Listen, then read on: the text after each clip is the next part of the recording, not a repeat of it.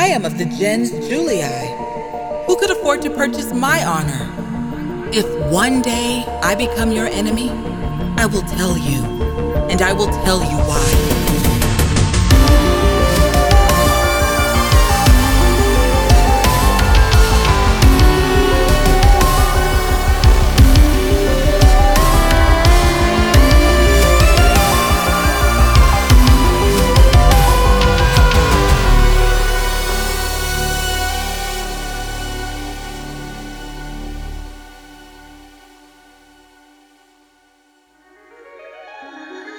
Hello, everyone. Welcome to Hail Reaper. My name is Philip, and this is my good friend Jeremy. How's it going, dude? It's going very well. It's How going very, very yeah, well. Yeah, Better than a great day. Pretty well, but it's going very well. Yeah, I think so. Tell me why.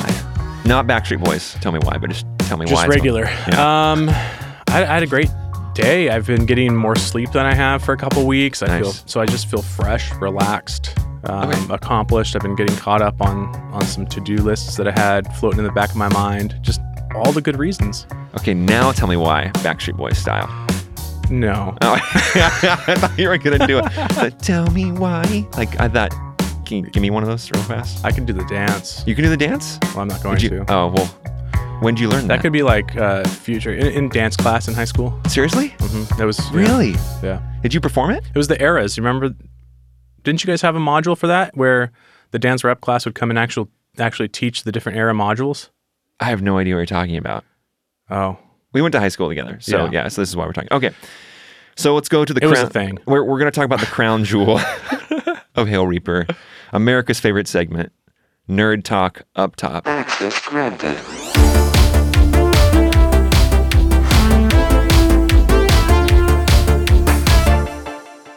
Last week you didn't have anything nerdy that you were you've been into lately or something that you've been nerding out on. no. This week I've been all. I said you have to bring something to the table. You have to talk nerd with me.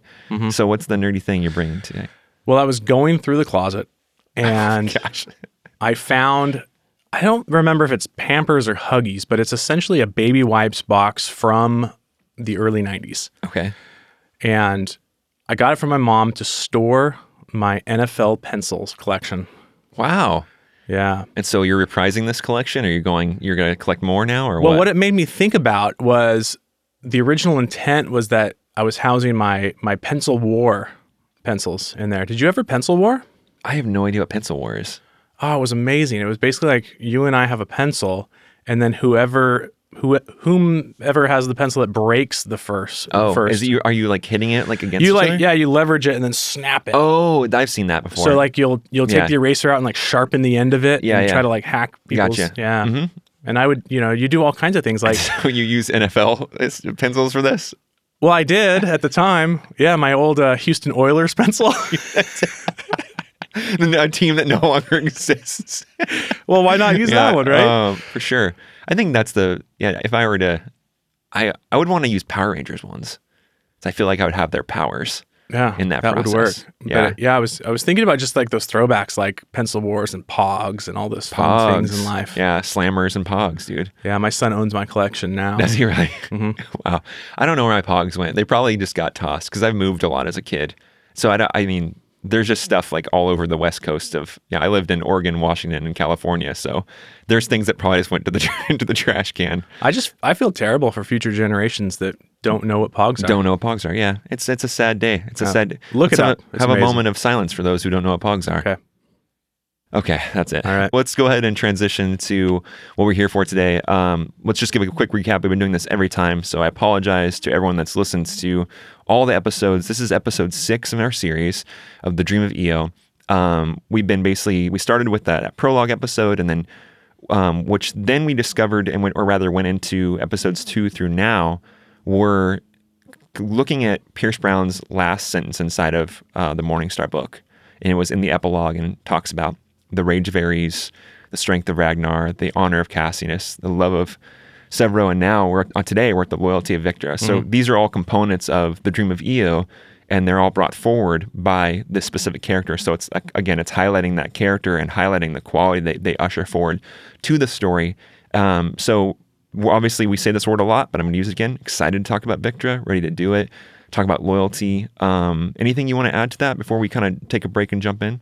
No, I think we mentioned it kind of at the close of last episode that you know Victra is one that we've wanted to cover for a while, Yeah. and um, that's what kind of validates your excitement. So Yeah, well, Victra and then the Ragnar episode two is two characters that we've just barely touched on. yeah, we love a- them, but yeah. they just haven't come up.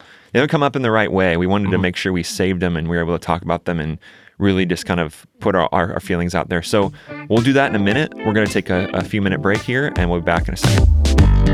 If you're seeking legal counsel or in a situation that you're not sure how to handle, Torigian Law might just be the answer. They offer a free consultation to assess your situation because not every attorney is the right professional for the job. Now, the great thing about Torigian Law is that there's no doublespeak, no confusing language, no upfront commitment. It's just a conversation with someone who wants to understand what you're going through and help you get to the next step. Getting started is easy. Call 559 627 5399 or visit torigianlaw.com. That's T O R I G I A N L A W.com. No matter the circumstance, we all deserve peace of mind. So stop sitting with the uncertainty and get the advice you need today. Once again, that's T O R I G I A N L A W.com or call 559 627 5399. Torigian Law. The advice you need, minus the BS.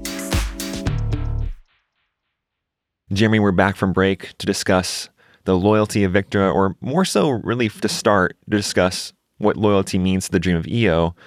And our conversation on our pre-show went really differently than I imagined. Like, mm-hmm. you know, we actually started with this, you know, Red Rising focused topic with loyalty, and, and we're looking at it through the prism of the books. But yet, when we started talking about loyalty, we were asking ourselves questions that were more global, they're bigger.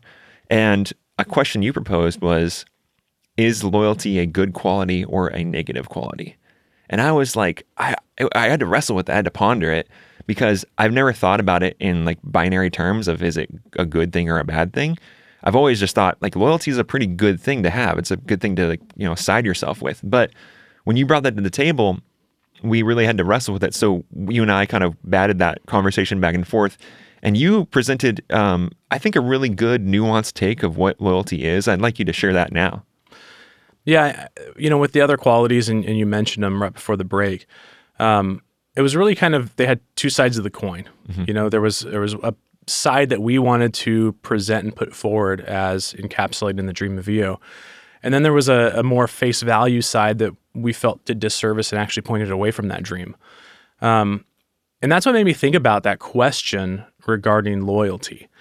And the more I thought about it, the more I was wondering, you know, is it good or bad? And, and I think what I came up with was it's both and it's neither and it's either or and, and all those kind Yeah. of things. And it's like, you know, if, if I am loyal to my employer, you know, that can be a huge benefit for me. You know, that can be a strength. But then if they begin to treat me poorly, if they begin to uh, take advantage of me, like that same loyalty can be a detriment. It can be, it can turn into a toxic uh, relationship.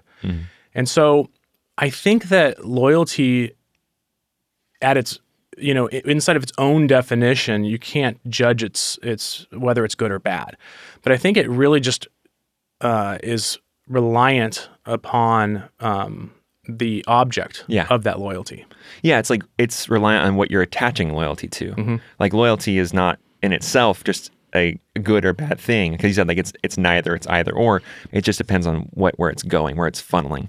So you and I then pivoted the conversation of is loyalty good or bad, and we started holding it up against certain characters in the story, and not like the prominent figureheads that you would think of when you think of Red Rising, but some of them are minor minor characters that do shape the story quite a bit. Though they frame up this idea of loyalty. And the first one that we wanted to hold that idea up to was Dancer. Um, really interesting character, and in a lot of ways, I've always thought of Dancer, especially in the first two books, as someone that like was your guy. You know, like as a reader, like he had your back, he had Darrow's back, he was on the side of the Rising. He wanted to move forward and make this world a better place. He believed in the dream of Eo, like like he was down for it all the way. But then by the third book, you kind of see this change in the character. Like the story of Red Rising almost starts passing him by. And he has this moment where you come back from the ice, rather, you come back from the ice with Mustang and, and, and, you know, Ragnar's passed, sadly, Mustang, Darrow, and Holiday come back, and they're kind of all having a meeting. They're merging. So this new character Mustang is brought into the fold of the Rising now, and Dancer kind of she mentions something about the war, and then Dancer snaps back at her, says like, "It's not your war, Gold." Like Right. really, like whoa, like, and that that one line makes you question where the loyalty lies. Is it to the dream? or is the loyalty to like the Sons of Ares or to the group to just Reds? Um, I know you had some thoughts on that too because you were the one who proposed the character. So what what kind of things were you taking away from that? Yeah, when I thought about Dancer, you know, you you I think we often think that loyalty, you know, you think of it in a perspective of to a person. Like Victra is loyal to Darrow, mm-hmm. you know. But I think the object of Dancer's loyalty is specific to the Reds. And I think in a in a progression of up, particularly. Mm-hmm. And at first, I, I, whether this is a hot take or not, like I personally think that it kind of guises the fact that um, he's not particularly loyal to uh, the Sons of Ares or anything of that nature, but more just toward his people, just on an upward trajectory. And what ends up happening and the liability with that is that now again we're talking like context of the third book, right? So uh, inside Morning Star, you know, all of society is still um, quite prejudiced and, and things like that. But inside of the Rising itself, and, and you made great mention of that meeting and his comment toward Mustang, because everyone did have equality. You know, Darrow comes out as a red. Of course, Reds have equal standing with everybody, but he doesn't change as a character. He Yeah. still has that. I continue to want red to gain power, and we talked about it. Uh, I think it was last episode where you end up with this this turning the pyramid upside down, right? And and a then a reverse oppression. Like you know, you've had your time in the sun, and now it's our turn to oppress you. And that's the pitfall that I, I believe that Dancer falls into. I don't think he's as far on that scale as a Harmony would be, right? Where I think their loyalties are different as well. I, th- I think uh, Harmony is particularly loyal just to power, Yeah. Right? But I think that the trend exemplifies the same like problematic uh, ending. for sure. And I think, yeah, they're both characters that you want to root for. I I was so invested in both characters, honestly, in their early stages of Red Rising. Um, you know, because you they're in chapter seven, I believe, and then chapter eight, you subsequently meet both of them, and you think like these are our dudes. Like these are the ones that are gonna like. I, I think of uh, Mighty Ducks too, where you're like the whole. I love like every scene '90s movie with like the scene of like let's get the gang together and what's like rally, like what's like yeah, Yeah. like we're gonna get this person, this person, we're gonna add everyone, and that's kind of what it felt like. Like we've got our protagonist, and now we're gonna start filling around like that the circle around that protagonist. And you felt like Dancer and Harmony specifically were gonna be there. And again, this is the first time reader experience. Uh, obviously, a lot of hindsight now, but yeah, I, I- it's almost like a bummer that they both kind of went off. And if you read book four, like you know, really off, like Right. um, so from where they started out here, because you thought they were dream keepers with Darrow too, Mm-hmm. and then you find out their their allegiances are to different things. Yeah. Well, the allegiances didn't really change. The story just passed them up. I, I guess so. That's essentially. yeah, that's the way I phrased it earlier. But you're You right. know? Their allegiances were not ch- uh, changing, but they weren't evol like they weren't Right. evolving Because- with the other story. in the beginning, of course, they were great motives. Yeah, You know, there's nothing wrong with wanting to oppress people to rise. Like, not Mm-hmm. at all. It's zero problem. But when it happens and you and you don't like your word evolve, when you don't change and, and set new priorities and new allegiances, um, that's when you can run into the same problem that those two characters did. Yeah. Um, before we get to Victra, we got to talk about uh, another character that is incredibly loyal and obviously um, scary as hell uh, Lilith.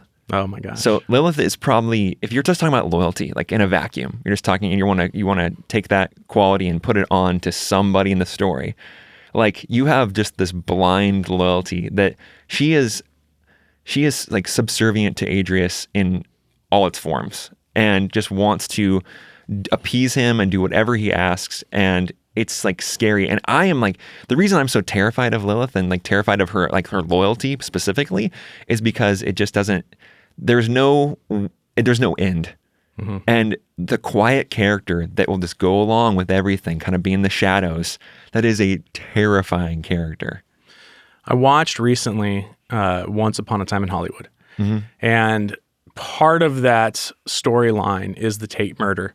And um, you know, I like true crime. I'm I like it somewhat when it follows serial killers, although I I do have a limit there. Um, Thank goodness. but like I think of it very much in that same kind of manner. I mean, um, Charles Manson, obviously a, a bad dude, right, and evil, but I actually don't think there's like an irrationality to him. I actually think he is just a a terrible person that takes advantage of people, that manipulates them, um, that wants to exercise power, right? And and those are kind of simple concepts. Um, and I think Adrius is very much like that. You know, just a bad manipulator. Um, Or a, good manipulator. or good, yeah, exactly, skill wise. Yeah. But the people that freak me out is the Manson family, Th- because they almost seem like brainless zombies. Yeah. You know, And bought all the way in. You you can't ration you you can't like rationalize with these people. You can't talk. They're just gonna stab you and and have like be in this trance state from the power of Manson. And that's exactly how I see Lilith. And that's why out of all the characters in the entire story, she freaks me out because she is in fact extremely loyal to a terrible object. Yeah. It's like, and that's, yeah, holding that question again is loyalty a good thing or bad thing up to these characters? And then going, well, that's like objectively just a bad thing to be. It, it's objectively bad to be so loyal to something without any questions. Right. And so this is, I think, the cool thing about Victra is that she's kind of the inverse of Lilith. She's still very loyal, but she has that she has those boundaries kind of set, those limits. And she says it best here. There's a quote in chapter six. This is my favorite quote from this character. Um, uh, one of my favorite characters as well. So in chapter six of Golden Son, she says, "If one day I become your enemy, I will tell you, and I will tell you why." I feel like this embodies everything you need to know about a character.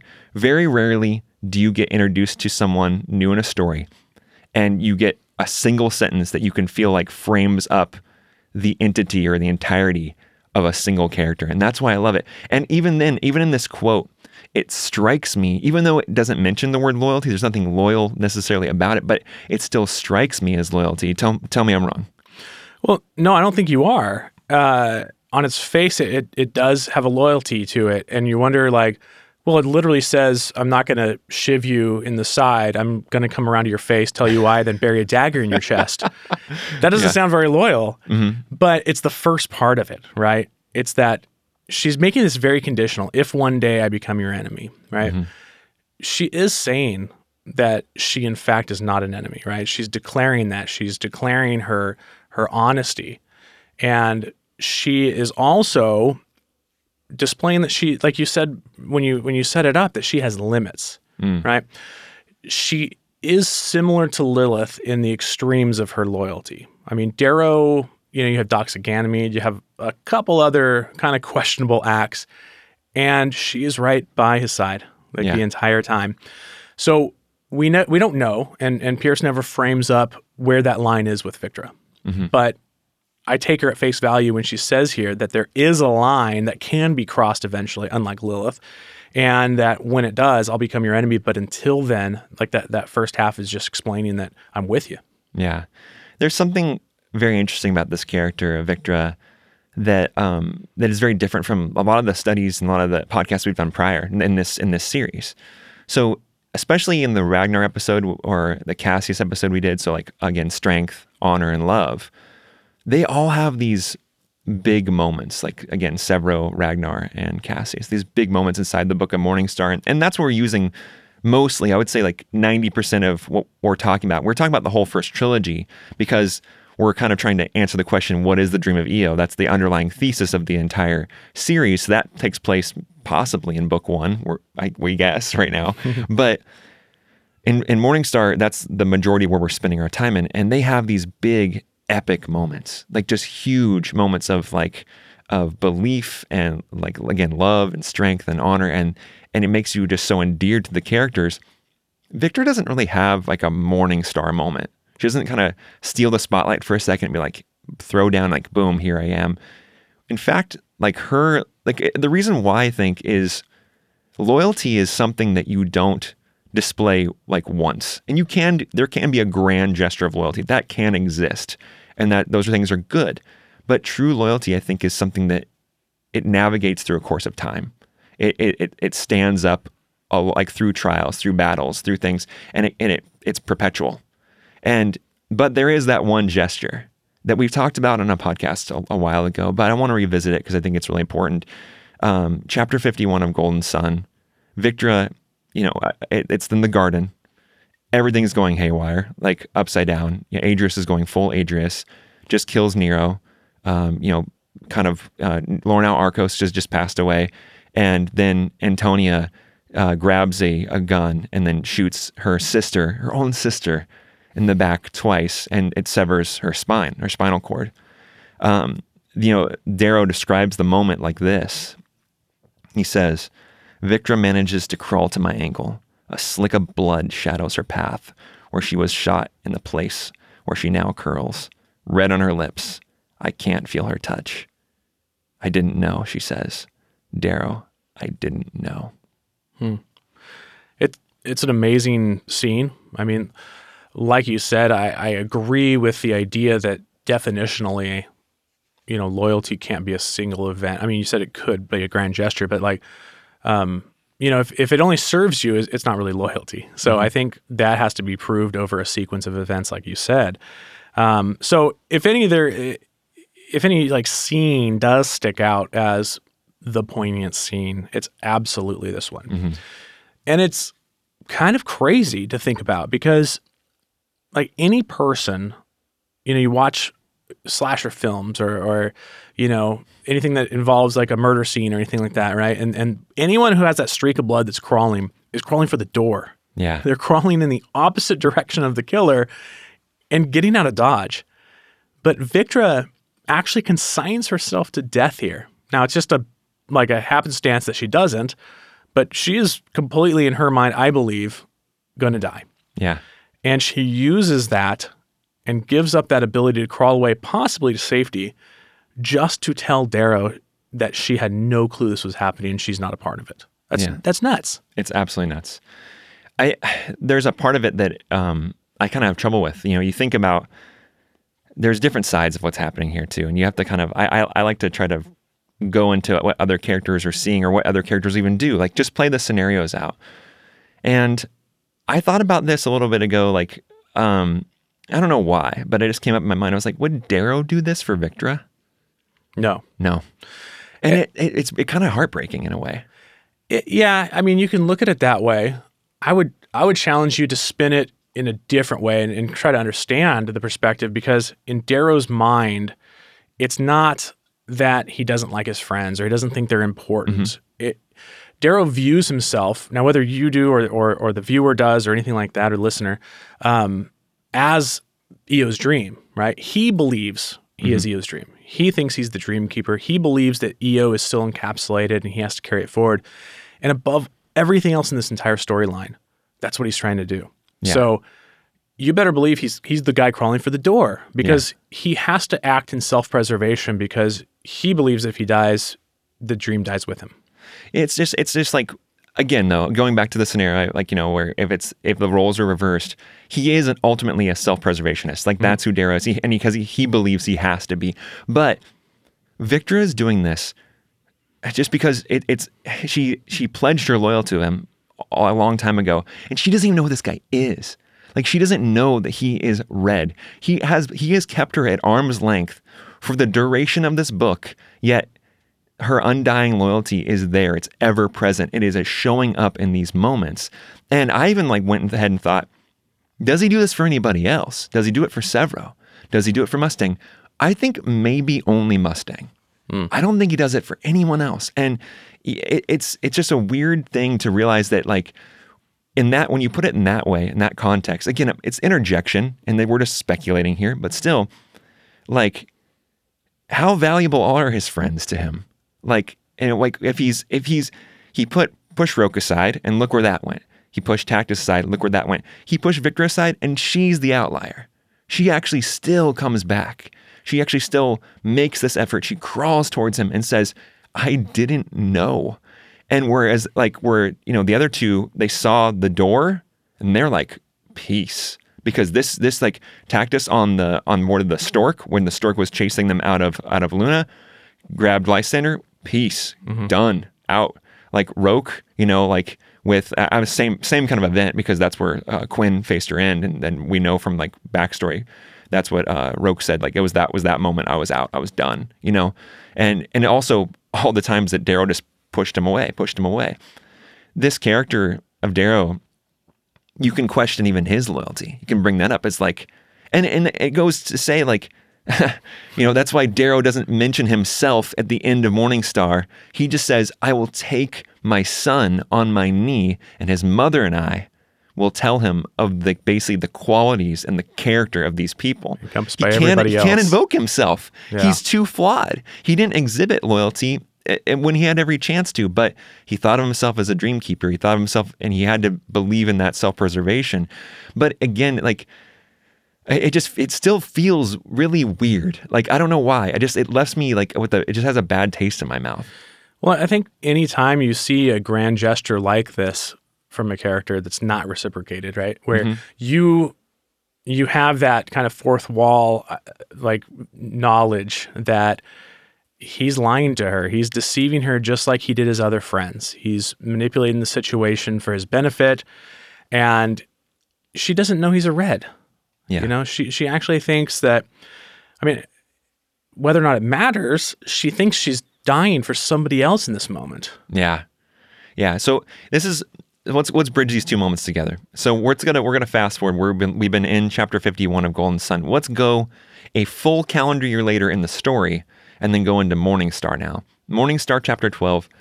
After they both escape Attica through, through the help of Trigg and Holiday, um, they have a finally get to have a, a get together. You know, uh, De- Des- Desro.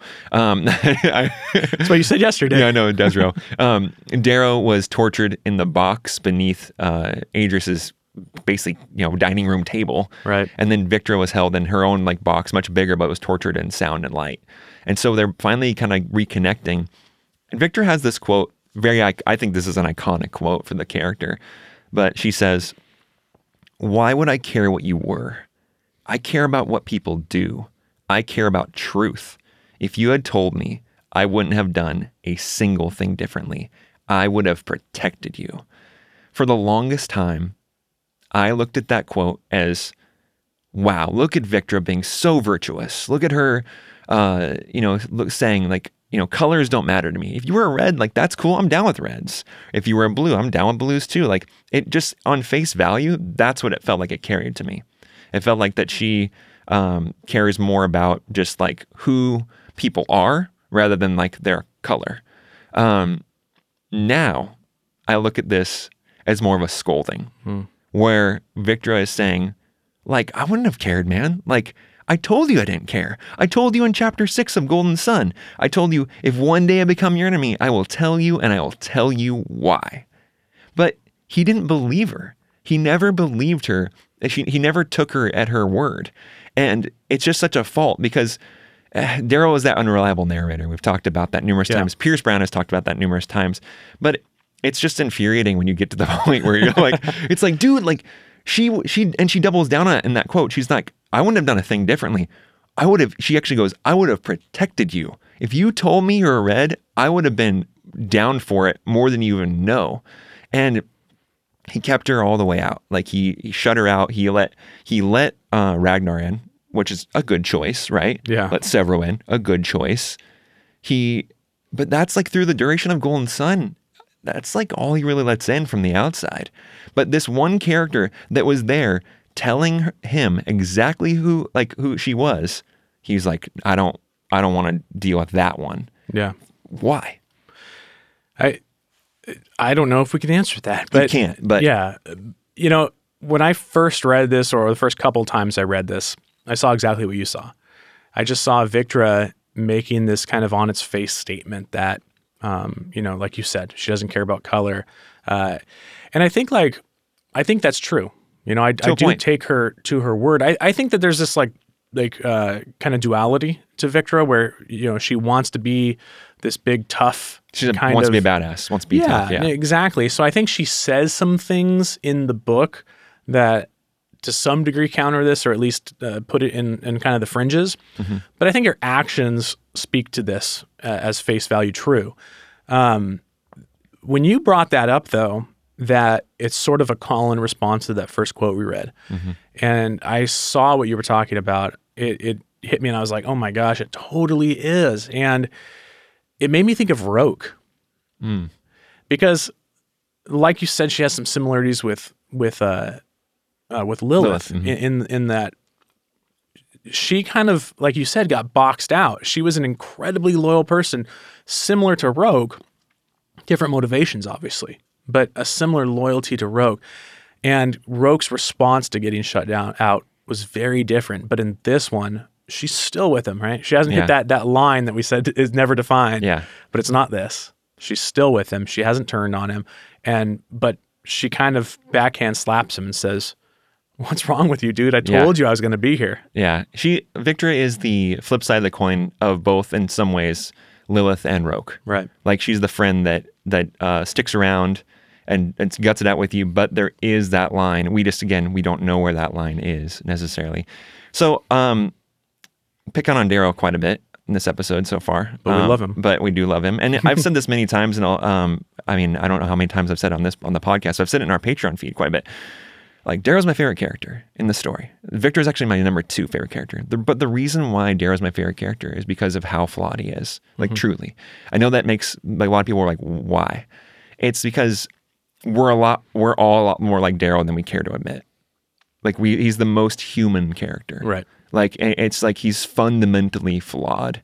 Like I am fundamentally flawed, and I, I, I can like and I'm gonna mess up way more times than I'm gonna ha- like do the right thing because that's my my nature. My human nature is to is to do things in my own self interest, or in Darrow's case, my own self preservation. Mm-hmm. And like that's how we think. That's how we operate. But the, what the cool thing about is the characters that surround him, like Victra, is that they actually are counter to that.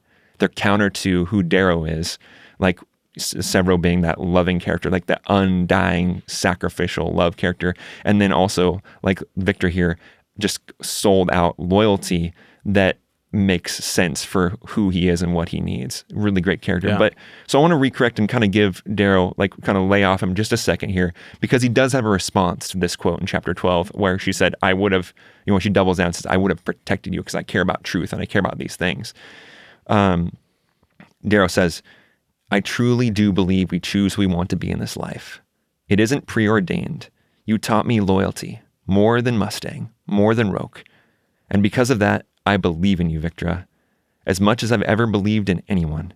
Be my family, and I will never forsake you. I will never lie to you. I will be your brother as long as you live. He does finally It's see about it. time. It's yeah, he yeah, it's about time. He finally sees it. He mm-hmm. finally understands it. That I think that quote again with the call and response or like the you know the, the quote in the distance of, from Golden Son. If I one day become your enemy, I will tell you. I'll tell you why. And this quote now, where she's kind of almost drumming it back up, saying like, I wouldn't have. I told you where I was at. And he's finally like he sees it, he, re- he receives it, then he reciprocates it. It just takes him a while to get there. Yeah, I'm, I'm thinking of like you you mentioned you know Pax coming onto his knee and him you know not identifying himself but talking about all his friends, and you wonder like I don't know if we know when it occurred to Darrow in each instance when that character fit the mold the best, but this is completely speculation in my opinion. But I, I would argue this is probably the moment of realization when Darrow realizes that Victra is loyalty to the Dream of Eo. Yeah, I like that. Well, I want, I want to do something a little different here. Um, you and I are private people. We don't like talking about ourselves a whole lot. But for those that don't know, uh, you and I have known each other since we were 15 years old. Um, met you like the third week of freshman year of high school. Um, so, so it's like for us, that's been over 20 years. It's been like 22 years now. Right by that big tree. lunch at the lunch at the big tree. Um, so like this character is really important to me. Victra is, and I mentioned she's my second favorite character, but um, both like like Darrow, they're important to me for reasons, you know, beyond just my affinity for them within the story. They're important because they teach me things about myself. And I think Pierce Brown, uh, because of his ability to write so well and kind of put so much so much humanity in these characters, I think we do learn things about ourselves through the story of Red Rising. And there's this term that I've really like grown to like enjoy, and I I didn't hear very long ago. I'd say like six months ago. Chosen family. Hmm. Chosen family is a term that I um, I like a lot, and in fact, it's the way I see a lot of my family, people that I've chosen to be my family, because like the whole you know growing up even back in the 80s when we were growing up you know you get this idea of family being the father you know mother son daughter dog kind of thing. Yeah. it's like the nuclear family is like the kind of like the status quo family. That it, that doesn't really exist very much anymore. That that that's feels it feels dated in a lot of ways um, but with Victra, she's making these choices to choose her family. Her mother and her have a very complicated relationship. Her sister shot her in the back, so that's a pretty complicated relationship right there. And it, you know, it perpetuates through the story too, as you see in Morning Star, how much how much complication there is that, that is there. Um, but yeah, her family. So her family really is kind of eradicated from her, taken from her, or she doesn't want anything to do with them. All those things are true. But she chooses who her family is. And in the same way that I've kind of learned through the story and also through that term chosen family, that I I can kind of do the same thing that Victra does. And I, I've chosen you to be my brother. You know, like again, we've known each other for 22 years, and I don't think that's that's not going to change anytime soon. And you know, you and I uh, have just kind of adopted that with each other. I mean, I talk to you. I mean, shout out Whitney. I love you, my actual sister. I talk. I sadly talk to you way more than I talk to my own sister, and that's not because of Red Rising conversations that we have. We talk. We actually probably talk a lot, lot like a lot of other things way more than Red Rising because we talk almost every day. But I think it's just important to look at a character like Victra and see yourself, and then also because I bet a lot of people feel that way, right? Mm-hmm. I bet a mm-hmm. lot of people read the story and then they have struggle with the relationships of their family, like the blood relatives, but they can identify what Victra does here and see how she chooses her family to be Sevro, eventually her husband, Darrow, her brother. Like he just said here, I will be your brother. And then the other characters that now that she's coming into the fold with. Like, I think that's really beautiful and really genuine. Yeah.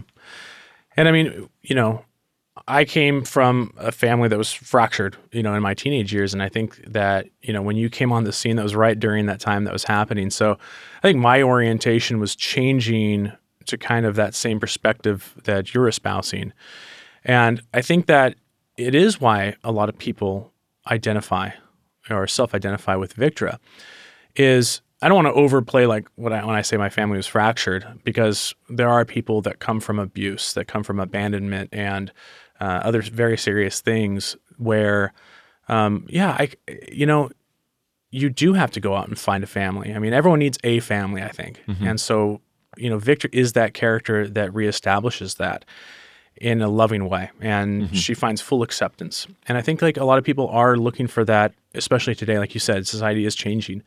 And so, yeah, I think that people kind of treasure Victra for that line in the story. For sure, 100%. Well, I want to do uh, one last thing, pivot one more time before we go ahead and wrap up the episode. Um, is go back to the Dream of Eo. This is our last kind of character study that we've done. We've we've talked about many times. We've done Rage of Ares. We've done Strength of Ragnar, Honor of Cassius, Love of Sevro, and now the Loyalty of Victra. But I want to talk kind of keep going with the conversation of what is loyalty specifically to the Dream of Eo. Yeah, I mean that's a big question. And you know when you when you look at loyalty, like we kind of set up before, I think we often think of loyal to a person, right? And I think we also think of it in terms of how much, right? Mm-hmm. So we think that well, Victra is named, she must be the most loyal character to Darrow. But I don't I don't think that's necessarily true. And and I think maybe a better way to look at it is like the most clear eyed or, or clear visioned character. Because unlike the other characters, I think it's Victra who first is able to look back and see Sevro, see Ragnar, uh, see Cassius, right? And understand those good and bad qualities and be able to delineate between those. And what she ends up seeing is is that these characters inside of the context of the rising, inside of setting up a fair and equal society, are becoming like perfect images of mm. each of those traits. And at that point, you know, you have this succession of things. And I think Pierce didn't do that on accident. I actually think that the the the traits are aligned for a reason. Sequenced. Yeah, and like you said last week, love, right? The the last one we talked about is the colander. It's the filter that everything is through. So Victra is able to utilize that, right? And then the end product is the last trait that Pierce names, and that's loyalty. And I think what it really becomes is like this absolutely irresistible pull, like a tractor beam, toward those perfect representations of those traits. I think like if you were to, in on this table we're sitting in front of right now, if you were to somehow, I mean I know you can't, but if you're somehow to put down what we talked about in each episode, we talked about rage as righteous indignation, then you're put down strength as altruism. If you were put down, um, I believe we said honor as justice, and then finally love as sacrificial love. That's right. And you saw them all on the table right in front of you. I know those are these are very you know they're not tangible things you can grab, but if you saw them all in front of you, I think that's what Victra does. I think she does somehow see them in front of her through the rising. She sees the best that it can be. And that's why she wants to join. That's why she chooses this family. But I would I would want to extrapolate that further out and say like if I saw those things on the table, or if you or hopefully anyone listening saw those things on the table, that you'd want to grab those things too.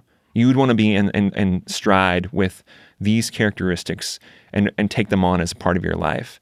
And I think that it, it's just like such a beautiful sentiment. And I think Pierce Brown does put it does put this character in the story for that reason. I think he does put the dream or like those qualities of the dream in a sequence because of that. Loyalty comes last. Loyalty is the thing that holds, it's like a ribbon that kind of like you have all these like different things, these four things right here. But he, loyalty, what Pierce Brown does is he grabs a ribbon and he puts them together and he ties like a bow on top of all those things. And that's the loyalty that binds all three things or all four things together. And then loyalty being the fifth thing. I think it's beautiful. We, we mentioned earlier that um, in a prior episode, I think it was the rage one, I could be wrong, that each of these qualities is actually like a, a puzzle piece. And you have to kind of place them all in their proper spot. And once you place them in the proper spot, you get to see the dream of Eo in its full form. But and each of these characters get to bring forward, you know, their piece. And that's what makes it up. And that's what makes it something worth wanting, something worth striving for. There's a uh, there's a faction of Red Rising uh, fans that haven't read Iron Gold or Dark Age, and I honestly, like in weird in, in a weird way, I don't blame you. Like I don't blame you for we're not wanting or not like choosing not to read those books, or maybe you will, but you haven't yet, because um, this this is the way this book ends. this is with these things, with these qualities on full display at, at their in their highest form, and I, I just like you, you can't capture much a much more beautiful image than that. Yeah, and, and I think, like you said, the ribbon, right? And it's like, I love that Victra, because of our draw to her, is the character that Pierce uses to show that loyalty is not essential to, but a product of mm-hmm. the other traits, and therefore belongs still inside that dream. I think it's just wonderful. Thank you guys so much for joining us for this last character study episode that we've done in the Dream of EO series. We've got one more episode to go that is going to completely wrap up the entire Dream of EO series. Um, it's been a journey. We've we've it's been like we've been doing these for a little while now, and even like our lives have changed through the process of talking about these things. Like these conversations for us have been deep and have like I think expanded my ability to enjoy the books more, but also, like I said, like I'm learning things, I'm gleaning things about my own identification through characters like Victra and, and Darrow and, and others. And it's just like it makes the story, it makes the conversation all the richer to have with you. It seems like it went fast, but at the same Yeah. time, there were some of these items that we just labored over because we were very clear. We didn't come in thinking we had the answers. We wanted to find the answers along with the listeners. Yeah. And next week, we're going to go back and reflect on that prologue episode we mm-hmm. did. Did we find the dream of Eo in one of those things that we mentioned on that episode, or are we finding it elsewhere? Because Uh, I don't know yet. So I'm excited to, again, I, we always use that word. We're excited to. We're always excited. Yeah, excited. we're always excited. Do, people think we're the most excited people of all time. Um, no, but uh, we are looking forward to um, going back and wrapping up this entire series with all of you. And we hope to hear your answer, what you think the Dream of EO is. And you're going to hear ours next week. So until next week, Hail Reaper. Hail Reaper, everybody.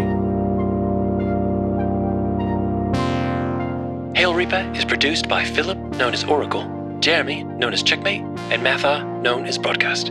It's beamed to you across the airwaves, all the way from Deep Grave Studios. Our intro theme was composed by Mathar. The track you're hearing now is Grey by Sahab. Our broadcast visuals were created by the amazing Leslie Ray.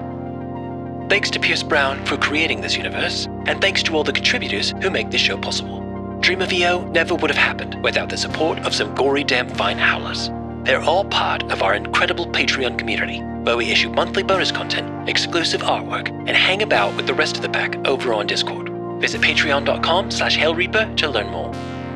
If you enjoy what you hear, please take a moment to rate and review us on your podcast platform of choice, and follow us on Instagram, Twitter, and YouTube for updates, giveaways, and more. The Dream of EO is a seven part limited series, but if that's not enough, we host a companion show called Beyond the Veil, which will air live on our YouTube channel every other Monday during its initial run. It's a peek behind the curtain at what goes into making the show and what it takes to build a community online. You can send your burning questions about the series to hailreaperpod at gmail.com with the subject line Beyond the Veil. This is Broadcast, signing off. Until next time, hail the gory damn Reaper.